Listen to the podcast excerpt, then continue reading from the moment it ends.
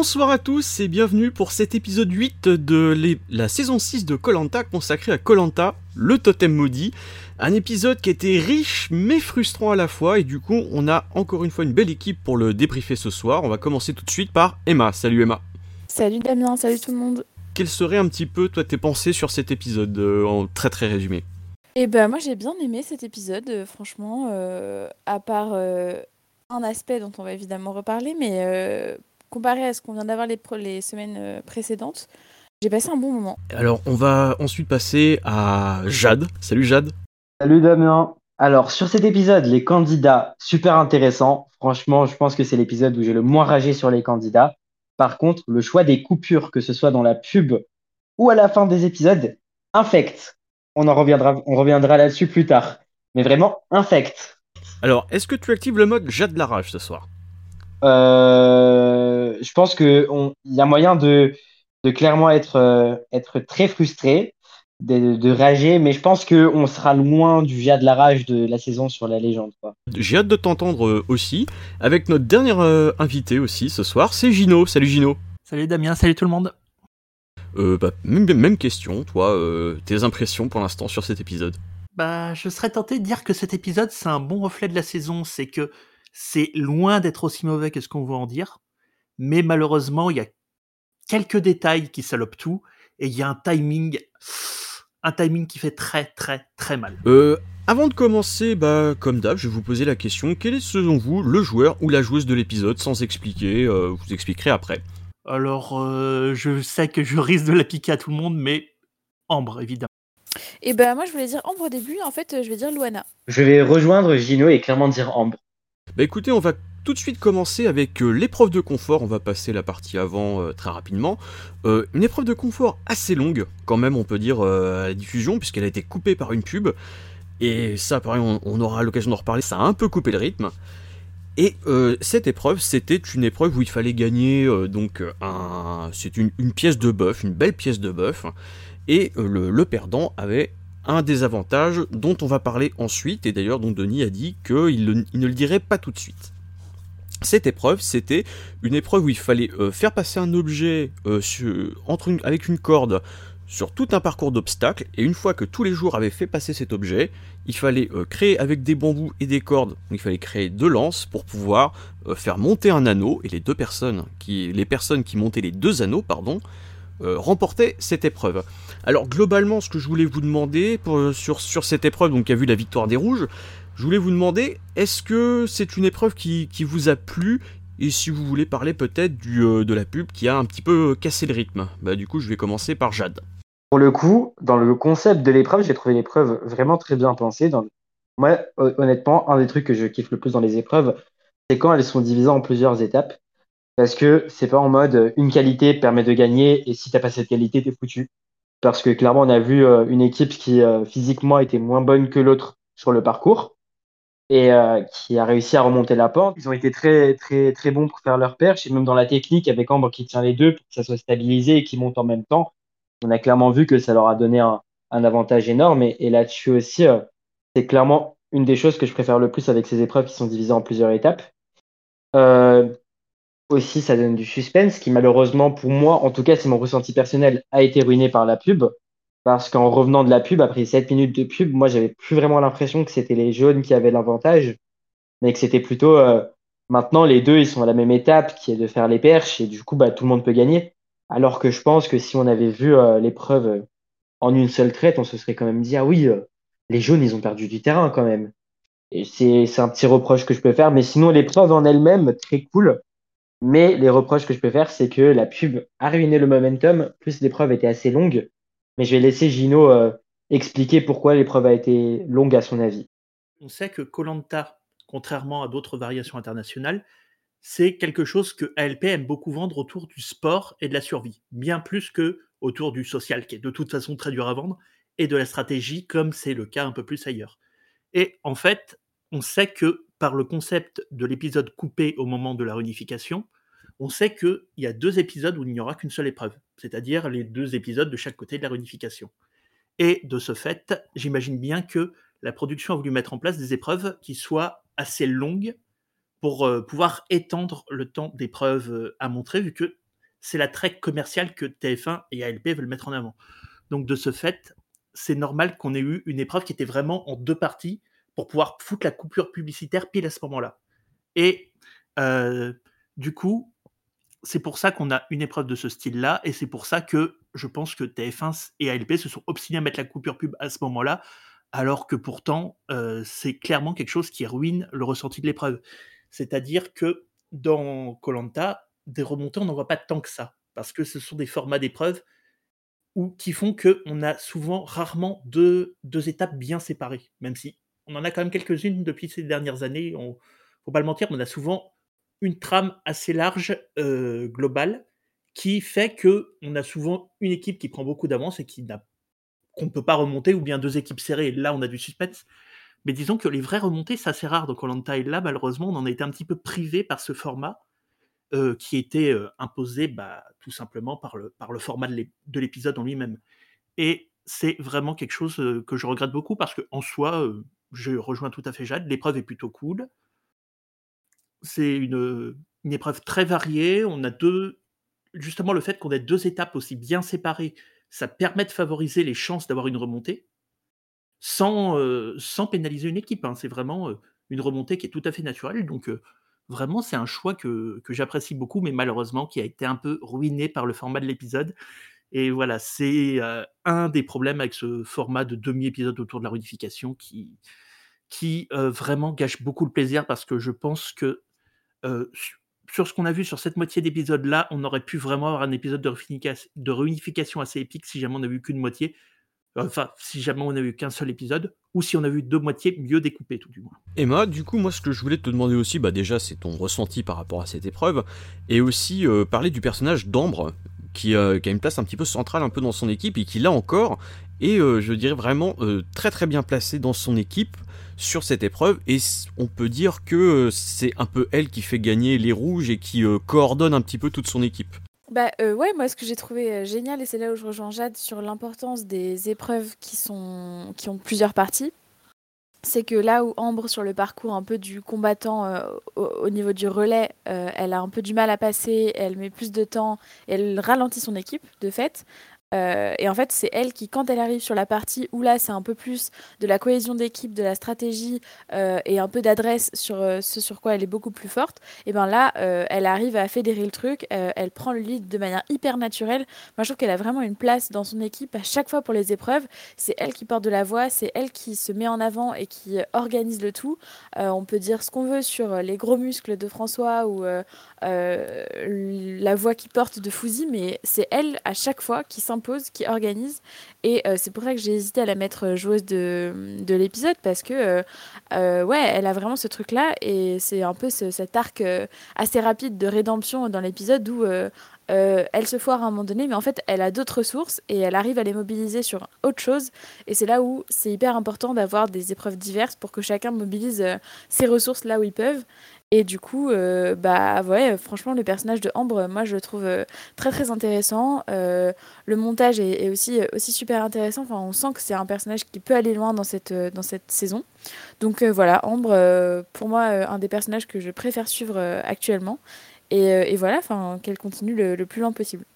C'est vrai que Ambre pour le coup est une joueuse vraiment intéressante parce qu'elle sort un petit peu des, bah, des canons bon, peut-être un petit peu caricaturaux qu'on peut avoir dans Colanta, où on voit justement quelqu'un qui prend le qui prend le lead comme tu l'as dit Emma de manière extrêmement naturelle. C'est vraiment pas par la force mais par euh, comme tu dis une espèce d'autorité naturelle et c'est ça qui est vraiment euh, intéressant.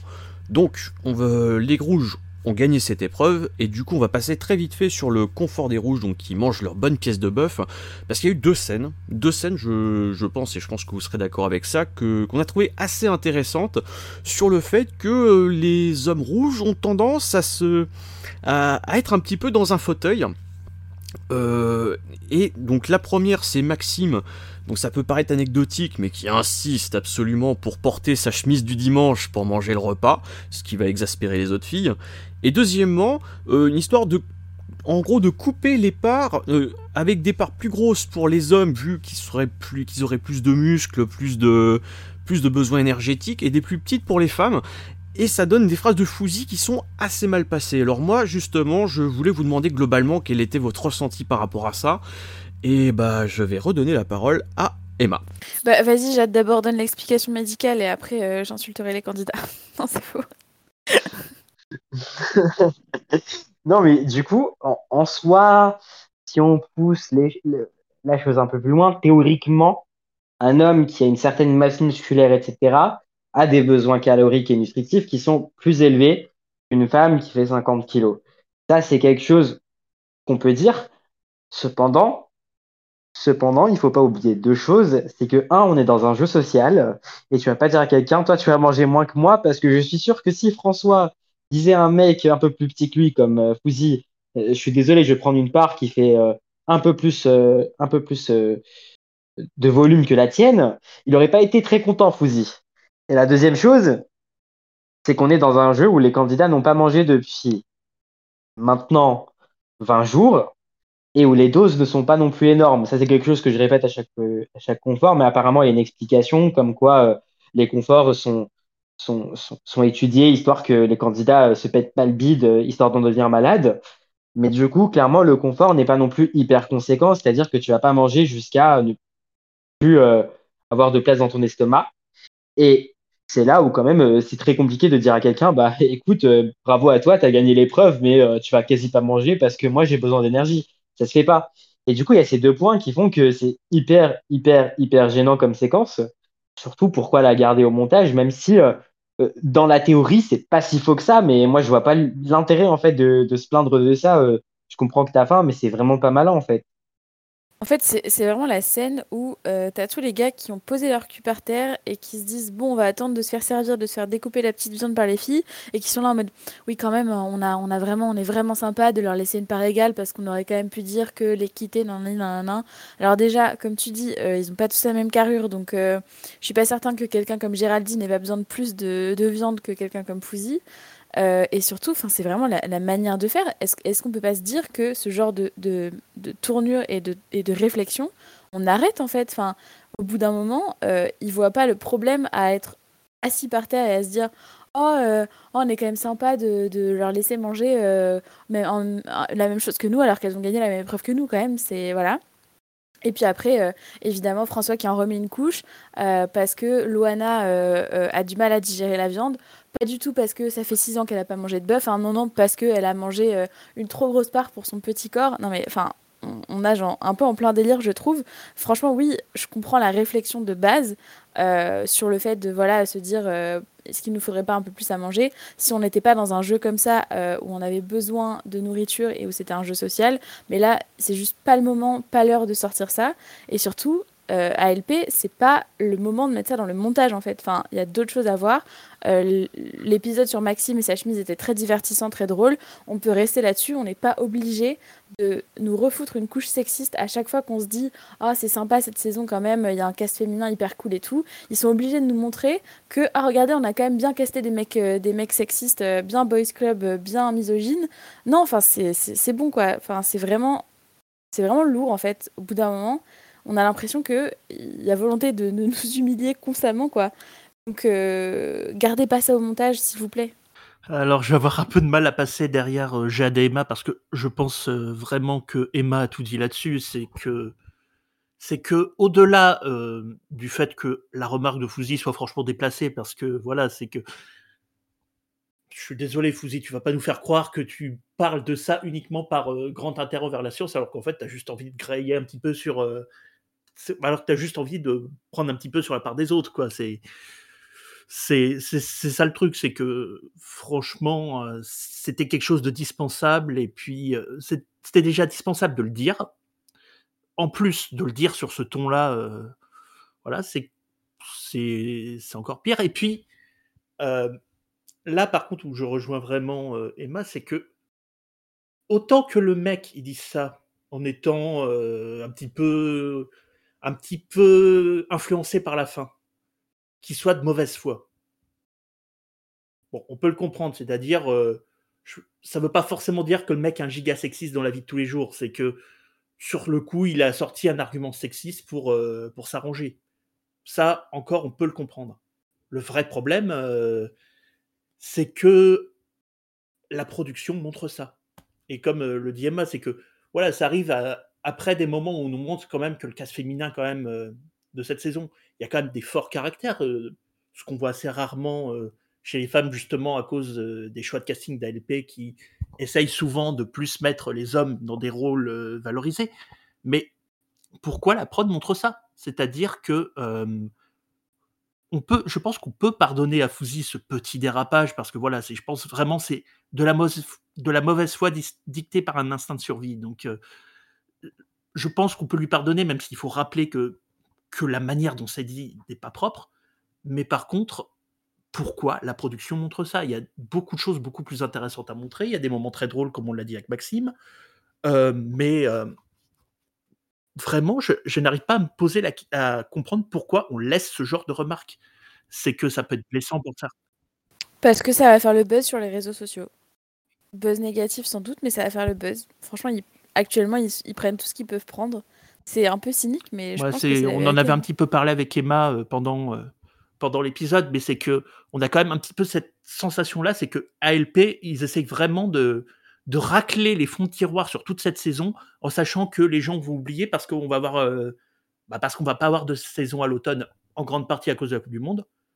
D'ailleurs, pour une fois, on peut dire merci aux Qataris parce qu'au moins ça va avoir un effet positif.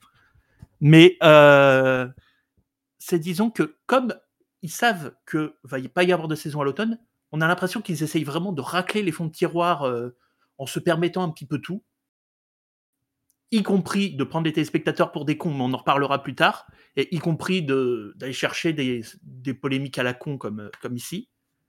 Et on a l'impression que, que, comme ils savent que va y avoir cette, cette période-là, on racle un peu tout, on va à fond, on, manque de respect aux téléspectateurs sur les horaires, on manque de respect aux téléspectateurs sur euh, le découpage des épisodes, c'est pas grave. Dans un an, comme quand aura manqué à tout le monde, tout nous sera pardonné. Et c'est vraiment une mentalité détestable autour de cette saison-là de la part d'LP. Vu que c'est dommage, je pense que la saison pourrait être cool avec moins de cynisme et un meilleur timing. Et d'ailleurs aussi, je voudrais euh, rajouter quelque chose à, ce sujet, c'est que j'y vois aussi peut-être la volonté, c'est que Colanta est une émission grand public, et j'y vois aussi peut-être une volonté de, rassurer, je dirais, euh, des spectateurs qui auraient une vision peut-être un peu plus traditionnelle entre guillemets des, rôles genrés. Voilà, je me rappelle, enfin même on a eu ça dans la légende avec Cindy qui disait euh, euh, voilà, j'ai besoin aussi des hommes et pas de monde. En fait, je pense qu'il y a des petites scènes qui sont distillées comme ça et euh, où je pense que c'est des scènes qui sont aussi peut-être faites pour rassurer un, grand public. Alors peut-être que je me trompe, peut-être que j'extrapole, mais je l'ai ressenti comme ça. Non, mais ouais, je pense que t'as raison, Damien, par rapport à ça. Euh, ça m'étonnerait pas. ouais, après, il faut pas oublier en plus que TF1, voilà, groupe Bouygues, on va dire que c'est quand même pas la chaîne la plus progressiste du monde, donc ça serait pas étonnant qu'ils favorisent un petit peu ce genre de choses-là. Bah, moi, moi, ce que je voulais dire, c'est que en quoi mettre une scène où euh, des mecs disent euh, Ah, faut qu'on mange plus que les femmes Oh là là C'est une, scène qui se voit rassurante pour un public traditionnel. C'est juste une scène qui est inutile. Parce que le reste de l'épisode, tu as quand même dynamique sociale. On est quand même sur un épisode de réunification. Donc, je pense que la majorité des téléspectateurs s'attend juste une chose c'est que ça parle des ambassadeurs et c'est que ça passe aux ambassadeurs pour voir qui va sortir. Euh, moi, en tout cas, mon ressenti, c'est que ils ont vraiment traîné le truc en longueur pour faire leur épisode d'une heure et demie qui dure deux heures avec leur pub. Et derrière, qu'est-ce qui est utile pour ça? Bah, C'est la petite scène où effectivement, on a cette petite discussion sur la bouffe, sur le confort.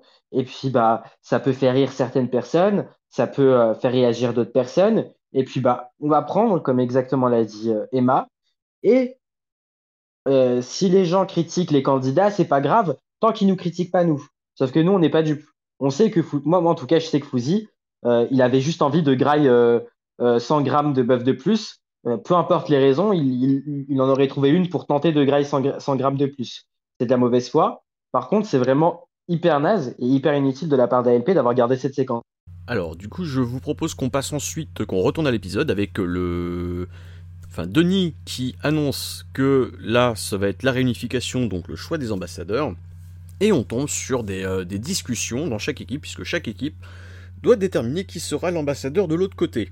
Alors chez les rouges, il y a, pour l'instant, il y a quelques... Il y, a, quelques discussions avec les choix, c'est ou Colin ou plutôt euh, Nicolas. Et au final, ce sera Colin qui a été choisi parce qu'ils se disent qu'il sera peut-être plus susceptible de, de, flancher. Alors, euh, donc, euh, pour l'instant, on va se focaliser un petit peu sur les rouges et, le, leur choix. Est-ce que, entre Colin et Nicolas, est-ce que vous auriez choisi Colin Et surtout, est-ce que vous pensez que ce choix est bon? Est-ce que les discussions, selon vous, allaient plutôt dans le, bon sens? Bah, du coup, Jade. Ah, moi, je trouve que c'est exactement le bon choix de prendre Colin plutôt que Nicolas. Pour plusieurs raisons. C'est que, un, on va parler plutôt du choix pour les rouges. Et quand pour moi on parle de choix pour les rouges, choisir Nicolas, c'est choisir le mec qui euh, ne va pas mettre le nom d'un des, euh, des quatre candidats verts qui restent, mais qui peut sans souci mettre le nom de Fouzi, qui peut mettre le nom de Jean-Charles, qui peut mettre le nom de Géraldine et qui peut mettre le nom de Maxime, sans aucun souci, parce qu'il les connaît pas, que Nicolas c'est un mec droit dans ses bottes, donc s'il est droit, droit dans ses bottes envers les verts, t'inquiète pas qu'il le sera aussi avec les jaunes. Derrière, Colin, très bonne décision de le prendre, parce qu'on l'a vu, le mec est en minorité dernier conseil, il perd son allié, il sait qu'il y a quatre mecs qui ont eu peur de son trio, et donc il a totalement raison de se méfier de son équipe. Et puis, euh, tout simplement, les événements donnent raison aux rouges dans leur choix, parce que Colin, c'est un mec qui ne veut pas aller au boule, même s'il va tenter de jouer le bluff jusqu'au bout, c'est quelqu'un qui n'ira pas, euh, qui n'ira pas à la boule si jamais le choix était fait.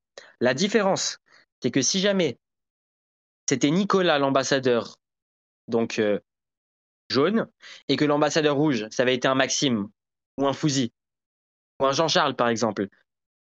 Pour moi, Nicolas, il, aurait été clairement capable d'aller jusqu'à la, boule. Le seul moment où leur combinaison aurait pu marcher, c'est si Nicolas avait envoyé effectivement un vert, si c'est produit. Mais dans un choix purement théorique où il fallait choisir entre les deux, la meilleure des choses, c'était clairement de prendre Colin. Surtout que, je suis désolé, mais euh, François, euh, Louana, etc., qui rendent vraiment euh, leur relation avec Nicolas hyper lisible. Moi, je comprends totalement Maxime qui panique un peu et qui se dit bah non, on va pas prendre Maxime, on va pas prendre Nicolas. Quoi. On sait pas, il est comment avec, avec les jeunes, etc. Faut prendre Colin. Bien sûr, il a raison. Et pour moi, c'est le bon choix de prendre Colin sur les ambassadeurs. Ouais, bah moi je, te rejoins totalement Jade là-dessus. Je trouve que, que c'est que c'est le très bon choix, euh, le meilleur choix possible. Euh, Colin, il vient de, de, perdre Alexandra qui était son allié. Euh, et d'ailleurs, c'est un point d'attaque que va utiliser Loana pendant le, débat. et puis, ils se disent qu'il ne pourra jamais aller à la boule noire, qu'il n'ira pas risquer son aventure là-dessus. Donc non, moi je pense que c'est un très bon choix de la part des, de la part des rouges à ce niveau-là. Enfin, je, voilà, je, je, pense que tout a été dit là-dessus et, vraiment, je, j'ai bien aimé le voir en débat.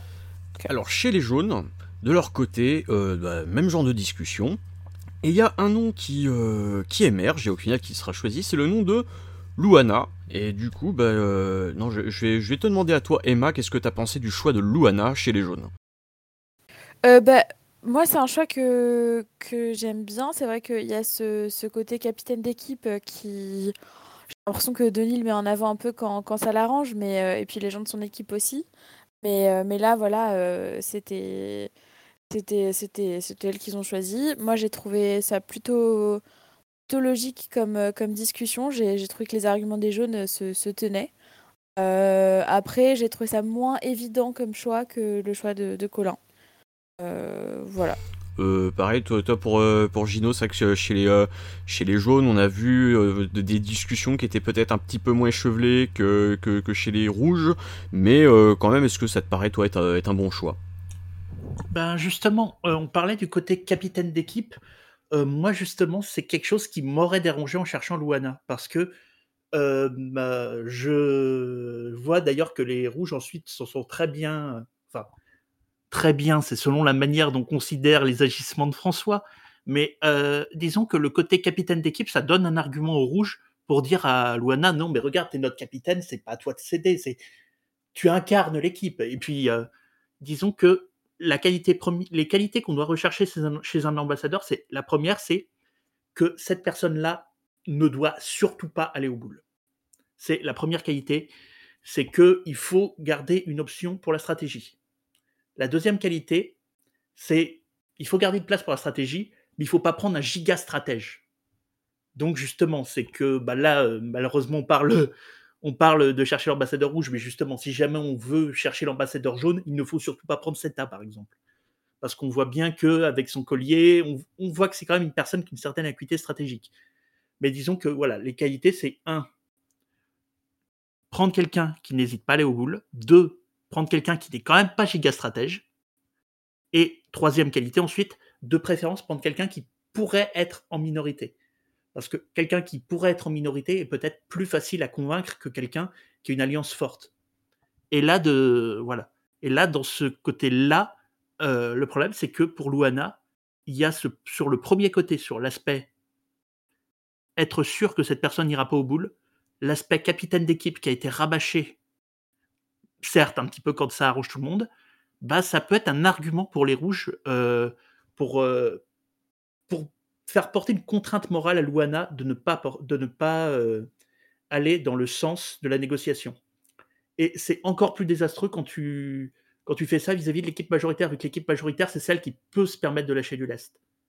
Donc, euh, je pense pas que Luana était vraiment le meilleur choix. Moi, pour le coup, euh, concernant le choix euh, des jaunes, si j'ai envie d'y hiérarchiser, pour moi, Luana, c'est le quatrième meilleur choix à faire pour les ambassadeurs.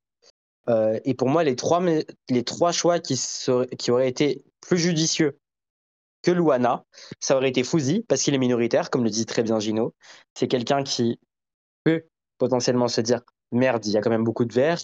Euh, surtout s'il affronte Colin, qui, qui est son pote, euh, euh, et, ils sont tous les deux bleus. Il y a potentiellement un terrain d'entente qui peut se créer là-dessus.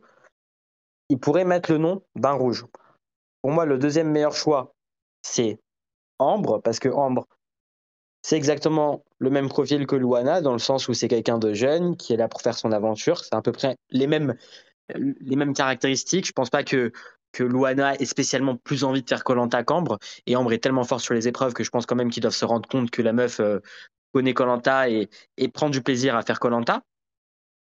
Et euh, pour moi, le troisième meilleur choix, encore une fois dans la thématique de la saison, ça aurait été Pauline, parce que Pauline, elle a son petit bracelet noir, et à ce moment-là, c'est très compliqué de lui de, de, faire un choix, parce que c'est tout simple.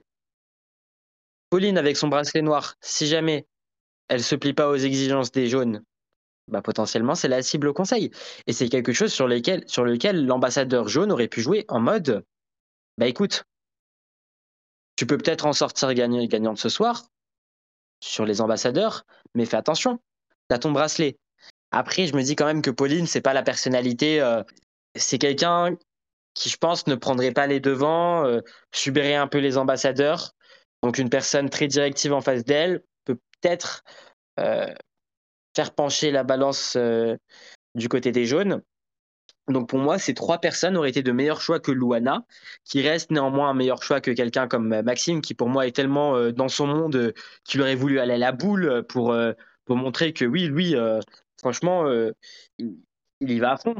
et d'autres personnes comme, comme François, comme, comme Jean-Charles, moi, j'aurais pas été confiant en envoyant ce genre de mec aux ambassadeurs mais il y avait des meilleurs choix à faire. En gros, ensuite, les, les ambassadeurs sont annoncés dans, chaque équipe.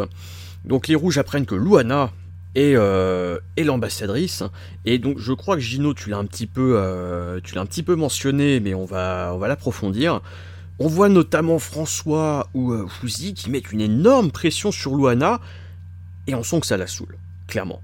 Que, on a l'impression qu'ils leur fait, pas trop confiance, qu'ils lui font pas trop confiance. Et euh, et en, gros, c'est. Voilà, je me suis dit, est-ce que c'est vraiment le meilleur calcul Genre de quelqu'un qui va aller aux ambassadeurs qui potentiellement peut se sacrifier pour toi euh, Est-ce que c'est le meilleur calcul de lui mettre une pression pareille? Est-ce que ça lui donnerait pas envie justement de craquer au dernier moment? Euh, Je vais demander à, Emma. Bah, j'ai envie de dire que la réponse est un peu dans la question. Enfin, c'est vraiment pas la meilleure manière de préparer quelqu'un euh, pour un combat un peu décisif, un peu un tournant de l'aventure, en disant franchement, je sens que t'es pas dedans. Euh, allez, euh, faut pas que tu craques. Euh, faut pas qu'il te retourne comme une crêpe, je sais pas quoi. Enfin, vraiment, c'était lunaire. Moi, j'ai halluciné en entendant, en entendant, en entendant ça. déjà, je, trouve que la manière dont ton équipe te prépare à la, aux ambassadeurs, ça joue vachement dans l'état d'esprit auquel tu arrives ensuite. Et je pense que ça, ça s'est très bien vu entre les différences euh, entre Colin euh, et, et, Luana, la manière dont leurs équipes euh, les, les pousse à aller vers, vers ce truc-là. Donc moi j'ai trouvé ça absolument lunaire le comportement de François. je pense que François avait le seum de pas être choisi ou avait le seum de pas avoir trop de contrôle parce qu'il sent que Luana c'est une de celles qui lui échappe le plus dans dans l'équipe. moi je reviens aussi par rapport à, au truc sur la viande tout à l'heure, mais il n'y avait pas que un truc de les femmes versus les hommes, il y avait aussi un truc de François versus Loana, honnêtement. Et je trouve qu'on retrouve cette rivalité à ce niveau-là au niveau de la préparation des, ambassadeurs. Euh, et puis après, Maxime en remet une couche. Enfin, non, vraiment, j'ai trouvé ça euh, assez aberrant, la manière dont, dont, il la prépare. Euh, et puis moi, ce que j'ai trouvé intéressant aussi dans, le, dans la réaction de Luana, c'est qu'elle n'a pas envie d'être ambassadrice, elle n'a pas envie d'assumer ce que ce rôle implique, parce que je pense qu'elle a conscience que c'est un rôle qui, malheureusement, empêche souvent les gens qui sont ambassadeurs d'aller jusqu'à la fin du jeu. Euh, et, euh, et, du coup, je, trouve ça intéressant d'avoir une candidate qui dit bah franchement ça me fait chier d'être ambassadrice. Euh, voilà, je, vais y aller, je vais faire le job, mais je vous le dis, ça me fait chier. Je vous le dis, je vais pas aller au bout. Enfin, je trouvais ça intéressant son honnêteté et sa manière de voir les choses. Après, ça, ça pourrait peut-être évidemment, on peut pas savoir parce qu'on n'a pas eu la fin, mais ça pourrait peut-être lui desservir sur, sur le dénouement des ambassadeurs. Mais euh, j'ai trouvé ça quand même intéressant, euh, son, comportement. Mais par contre, la manière dont son équipe a pris la chose, soit c'était du gros somme, soit c'était de la non-confiance, mais c'était vraiment euh, l'inverse de ce qu'il faut faire, à mon avis. Bah moi, je suis totalement d'accord avec Emma. Surtout que la réaction de François, c'est tellement une preuve de non-confiance parce que moi, je suis Luana. J'entends un mec qui met la pression en mode faut pas que tu lâches, faut pas que tu lâches, faut pas que tu lâches. Ça veut dire qu'inconsciemment, le mec, pense que tu vas lâcher.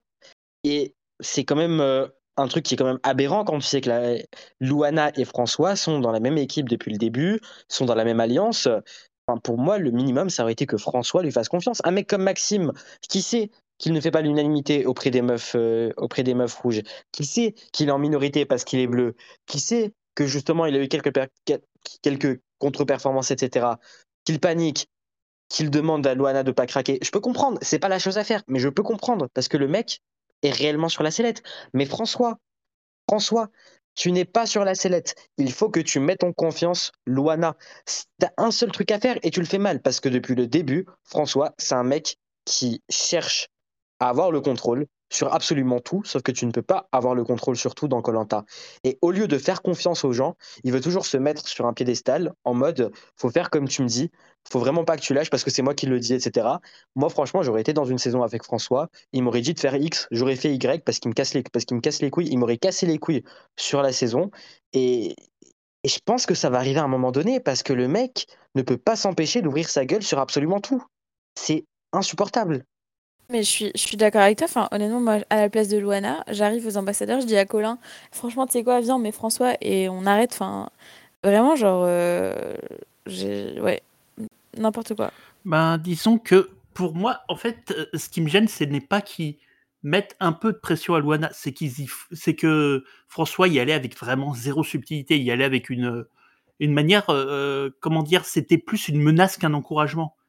Et ça, je pense que c'est quelque chose à ne surtout pas faire parce que justement, c'est plus quelque chose qui va faire en sorte que si jamais Luana se retrouve dans une situation où elle est obligée de sacrifier un rouge, elle va peut-être se mettre à penser à François, alors que avant ça, elle aurait sûrement plus pensé à Maxime. Mais disons que en soi, je comprends l'idée par contre de mettre un petit peu la pression en utilisant son statut de capitaine, mais il faut pas dire Oh, mais je te fais pas vraiment confiance, hein. Et puis, oublie pas, t'es la capitaine, t'es quand même obligé. Non, il aurait plutôt fallu dire euh, Oh, écoute, c'est une bonne nouvelle que Luana soit notre ambassadrice. Hein. Je veux dire, en tant que capitaine, elle n'oserait jamais mettre de nous euh, sur le bulletin.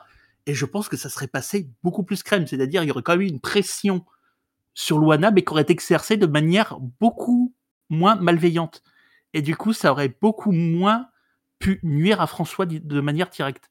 Et Là, je pense qu'encore une fois, il a manqué de subtilité dans son jeu, mais bon, hein, je pense que quelqu'un qui veut tout contrôler de cette manière-là ne peut pas être subtil dans son jeu. Et justement, moi, je suis totalement d'accord avec toi, parce qu'on le voit, comme l'a dit Emma, dans l'équipe jaune, c'est totalement l'inverse, parce qu'il y a tellement cette pression positive qui est mise sur, sur Colin. Colin est annoncé, tout le monde est content. Je pense pas que tout le monde soit content que ce soit Colin quand même, mais ils ont tous fait les mecs contents en mode let's go, ils ont pris Colin, ils sont trop bêtes, il va y aller la machine Colin, la machine, il va les mettre à terre. C'est ça ce qu'il c'est ce qu'il faut faire.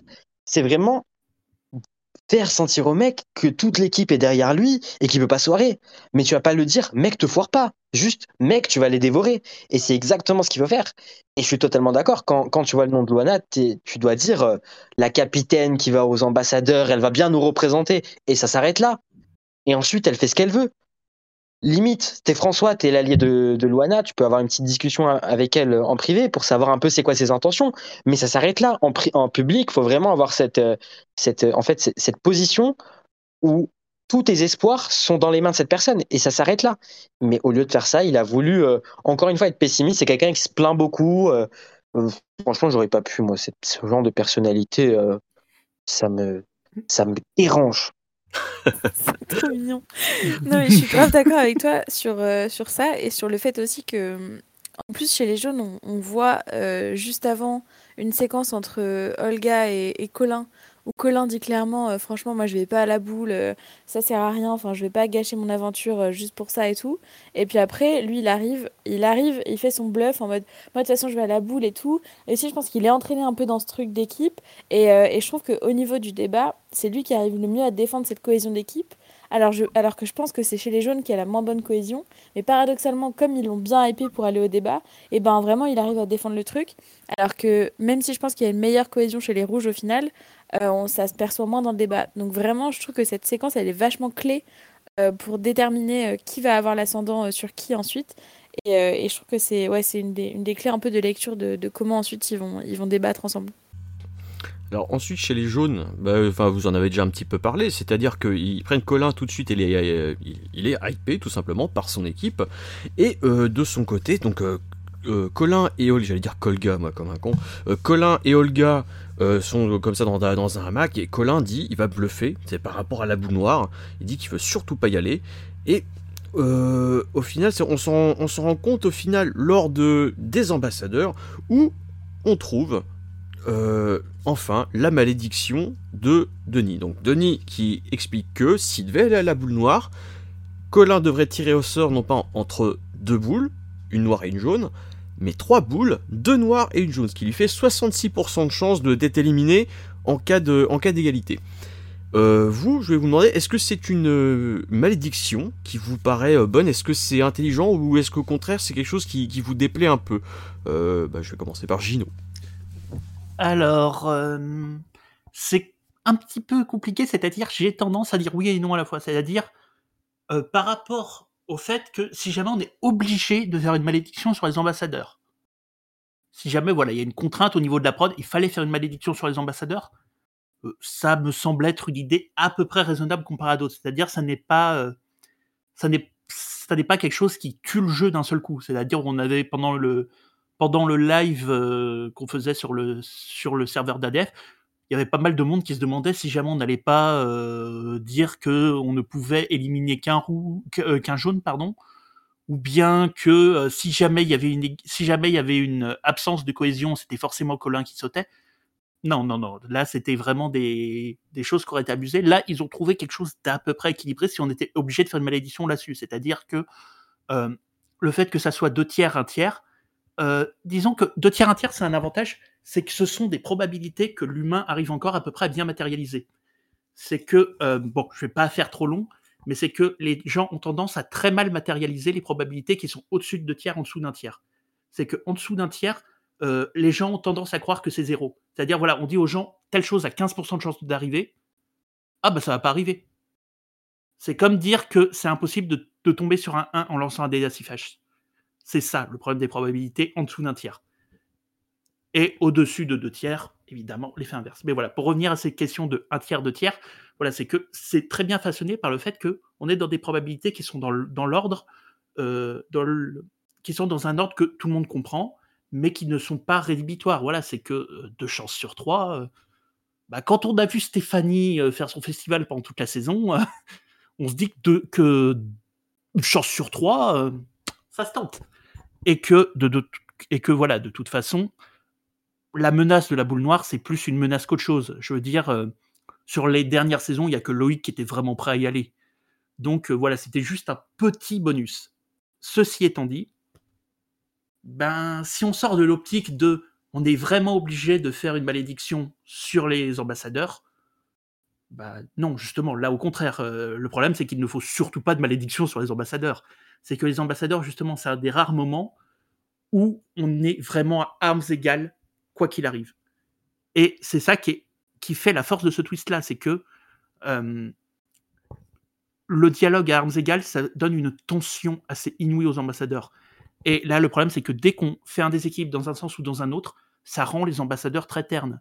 C'est-à-dire, bah, on l'a vu avec la légende, on l'a vu encore pire avec l'île des héros c'était pas des ambassadeurs, c'était des dîners de cons avec Amat dans le rôle de l'invité. Euh. C'est euh, vraiment, dès qu'on essaye de déséquilibrer les ambassadeurs, on retire tout le sel euh, des ambassadeurs et de ce fait, c'est vraiment, vraiment quelque chose qu'il ne faut pas toucher les ambassadeurs et du coup, je dirais que si jamais on est obligé de toucher aux ambassadeurs, c'est un bon choix mais en soi, toucher aux ambassadeurs, c'est un mauvais choix. Bah, perso, je suis, euh, moi, je suis très d'accord avec, euh, avec Gino. C'est vraiment en fait dans le cadre du, du twist de la saison, donc du totem maudit, effectivement, euh, comme malédiction sur les ambassadeurs, c'est clairement pas une mauvaise idée.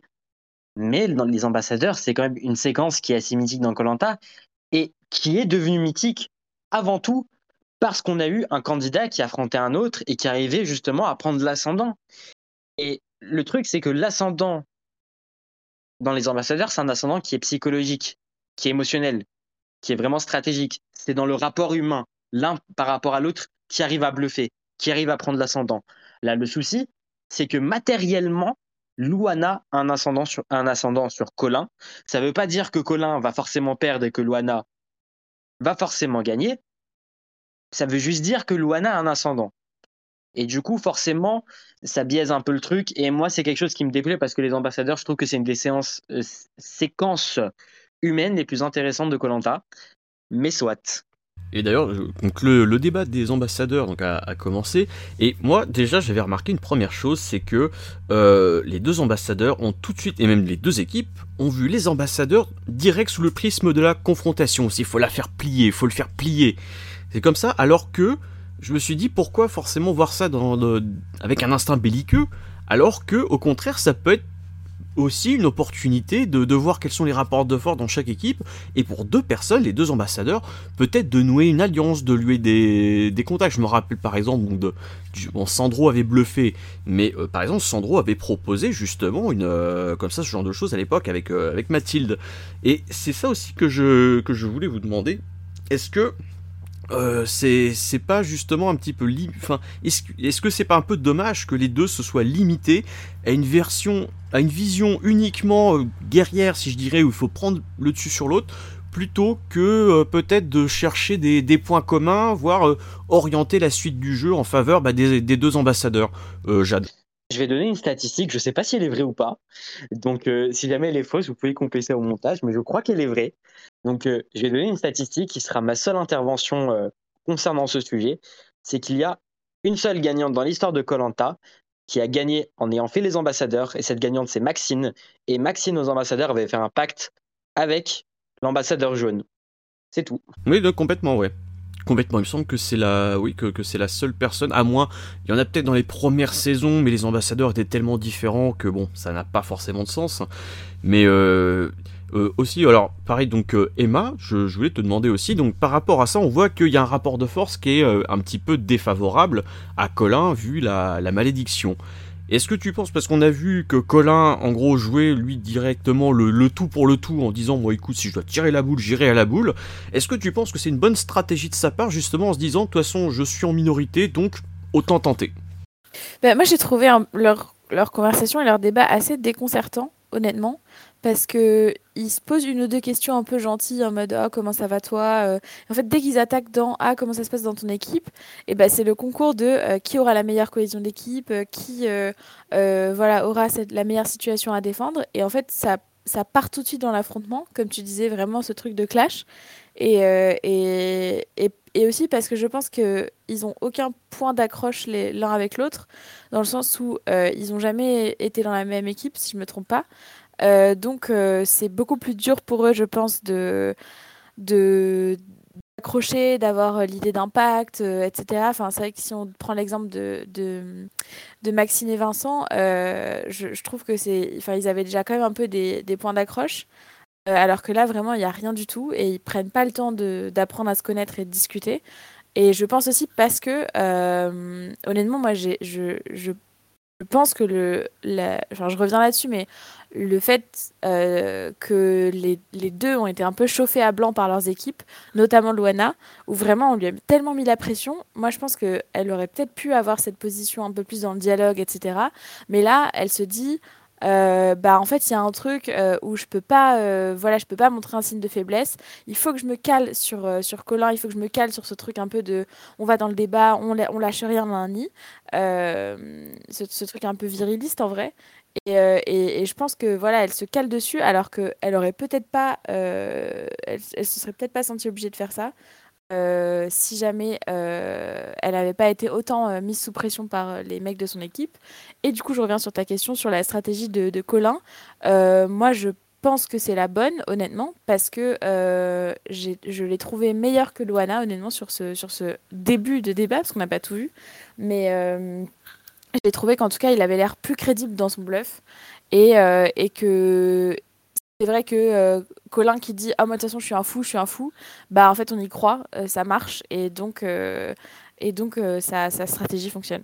Pareil Gino, toi aussi sur ces sur ces ambassadeurs, qu'est-ce que, pour l'instant de sur ce début de débat, quel, comment tu analyserais toi la, la position de, de Louana justement? Est-ce que est-ce qu'il faut justement jouer à tout prix la cohésion, la cohésion, sachant qu'on sait très bien que ce sont que des discours et que dans chaque équipe il y a forcément des rapports de force dedans, donc euh, le, le, le souder ça peut se dessouder très facilement.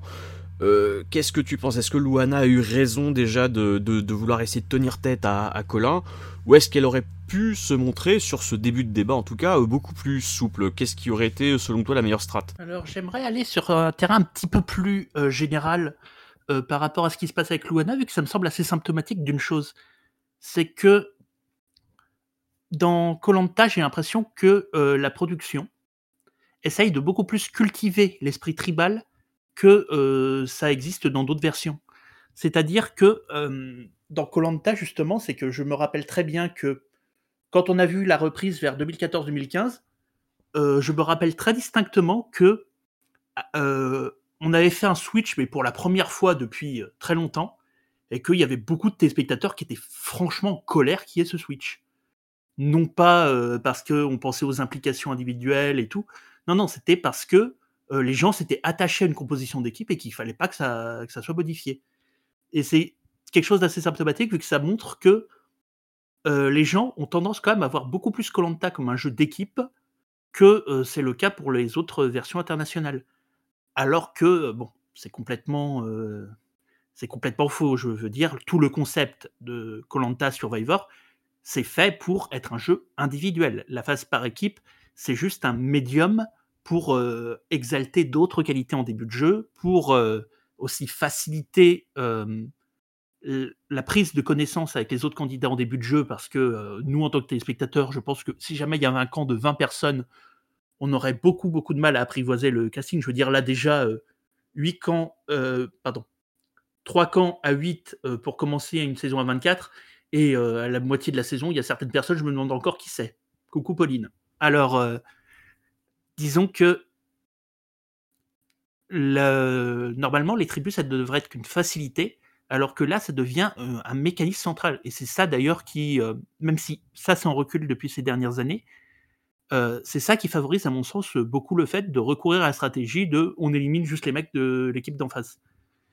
Et disons que c'est, je pense, cet esprit de confrontation euh, dans Colanta qui fait que c'est beaucoup plus facile pour, euh, pour euh, quelqu'un comme François de vendre l'argument qu'il a vendu là que si jamais on était sur une dynamique plus internationale, je, devrais dire, donc une dynamique beaucoup plus... on prend conscience du fait que le jeu est individuel dès le premier jour. Et là, je pense que vraiment, bah, Luana s'est juste laissée complètement embarquer dans cette dynamique. C'est-à-dire qu'elle a totalement, elle a totalement euh, fait sien euh, l'argument de François qui est que euh, c'est une guerre entre les deux tribus.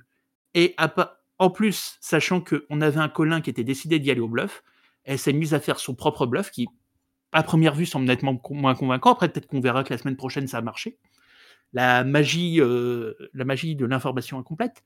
Mais euh, véritablement, je pense que euh, cette. Je parle souvent de mythologie autour de Colanta, mais là, on y est clairement. C'est que cette mythologie autour de Colanta fait que le jeu s'est retrouvé complètement altéré. Et je pense que c'est ça qui a piégé Luana dans cette dans ce début de discussion entre les ambassadeurs. Et du coup, euh, aussi chose très frustrante, c'est que l'épisode s'est arrêté à ce moment-là. C'est-à-dire qu'on ne voit pas le résultat des ambassadeurs, qu'on verra la semaine prochaine, donc on a tendance à se dire, bah tout ça pour ça, même si pour le coup il y avait quand même beaucoup de choses à dire, et euh, au vu un peu de la bande-annonce et je dirais de, bah, de votre instinct, de ce que vous pressentez, je vais vous demander à tous les trois, chacun votre tour, quel est votre pronostic? Est-ce que vous pensez qu'on ira à la boule ou pas? Et si oui ou non, qui pourrait être éliminé? Bah du coup je vais commencer par Emma. Euh, moi, je pense qu'on va pas à la boule, sinon c'est vraiment trop téléphoné et vraiment c'est abusé. Euh, et je pense que Maxime sort. Je pense qu'on ne va pas à la boule non plus. Et euh, contrairement à Emma qui pense que Colin aura l'ascendant, je pense que la menace de la boule noire donnera l'avantage à Luana en fin de compte et que ça sera Theta qui sortira. je pense que je vais plutôt rejoindre le pronostic de Jade, c'est-à-dire que on nous coupe à un moment où on parle fortement du tirage au sort. Donc, à mon avis, ça veut dire qu'il n'y aura pas de tirage au sort. Et on part à un moment où Colin semble en position de force. Euh, ce qui me fait penser que Colin ne sera pas en position de force. Donc, euh, la coupe à ce moment-là, ça me fait penser que c'est un jaune qui saute. Et je pense que malheureusement, euh, si un jaune saute, les risques que ça soit CETA me semblent assez élevés. Ah, vous êtes en train de me convaincre. Je crois que je suis d'accord avec vous, en fait. Après, je ne sais pas si je préfère Maxime ou, ou CETA. Je pense quand même que je préfère CETA. Mais Maxime out, mais s'il vous plaît. Je pense que je préfère CETA qui reste, mais Maxime qui reste, ça me déplairait pas trop parce que ça reste quand même un des rouges les plus intéressants et, et pour moi un des, c'est dire, franchement. Et, un des trois seuls qui, qui donne une certaine dynamique, même s'il est hyper agaçant. Au moins, cet agacement permet de mettre en valeur Ambre et Luana un minimum. Euh, sinon, euh, euh, c'est compliqué côté rouge. Donc, franchement, moi, je suis un peu dégoûté que ce soit les deux qui soient sur la sellette. Si jamais il y a un choix à faire, j'aurais préféré que ce soit Bastien chez les jaunes et François chez les rouges, quoi, s'il vous plaît. Et clairement, on n'a pas le droit au bonheur, putain. Très bien, bah, en tout cas, je voulais vous remercier euh, tous les trois ce soir parce que c'était un épisode qui était assez dense, assez riche. Donc euh, bravo à tous. Euh, merci Emma. Merci tout le monde, merci à toi Damien. Ravi d'avoir fait cet épisode avec vous. merci Jade. Bah écoute, franchement, c'était très cool. Malgré la fin de l'épisode assez euh, relou. Euh, pour le reste, c'était très cool d'analyser euh, les éléments stratégiques de l'épisode et j'ai passé un bon moment. Merci Gino. Merci Damien. Bah, ça a été un très bon moment. Ça me manque un petit peu de participer plus souvent cette saison, vu que bon, j'ai certaines obligations, mais c'est toujours un grand plaisir, surtout avec. surtout avec Emma et Jade. Bah, écoutez, nous ensuite on va se retrouver bah, la semaine prochaine pour donc déjà le dénouement de ces ambassadeurs et puis le premier conseil de la réunification. Euh, qui, promet beaucoup. On espère un épisode qui sera mieux que ceux qu'on a eu avant, qui était peut-être un petit peu en deçà de, ce qu'on attendait. Voilà, bah, c'était Damien, et puis je vous dis euh, à la semaine prochaine. Salut à tous et à toutes.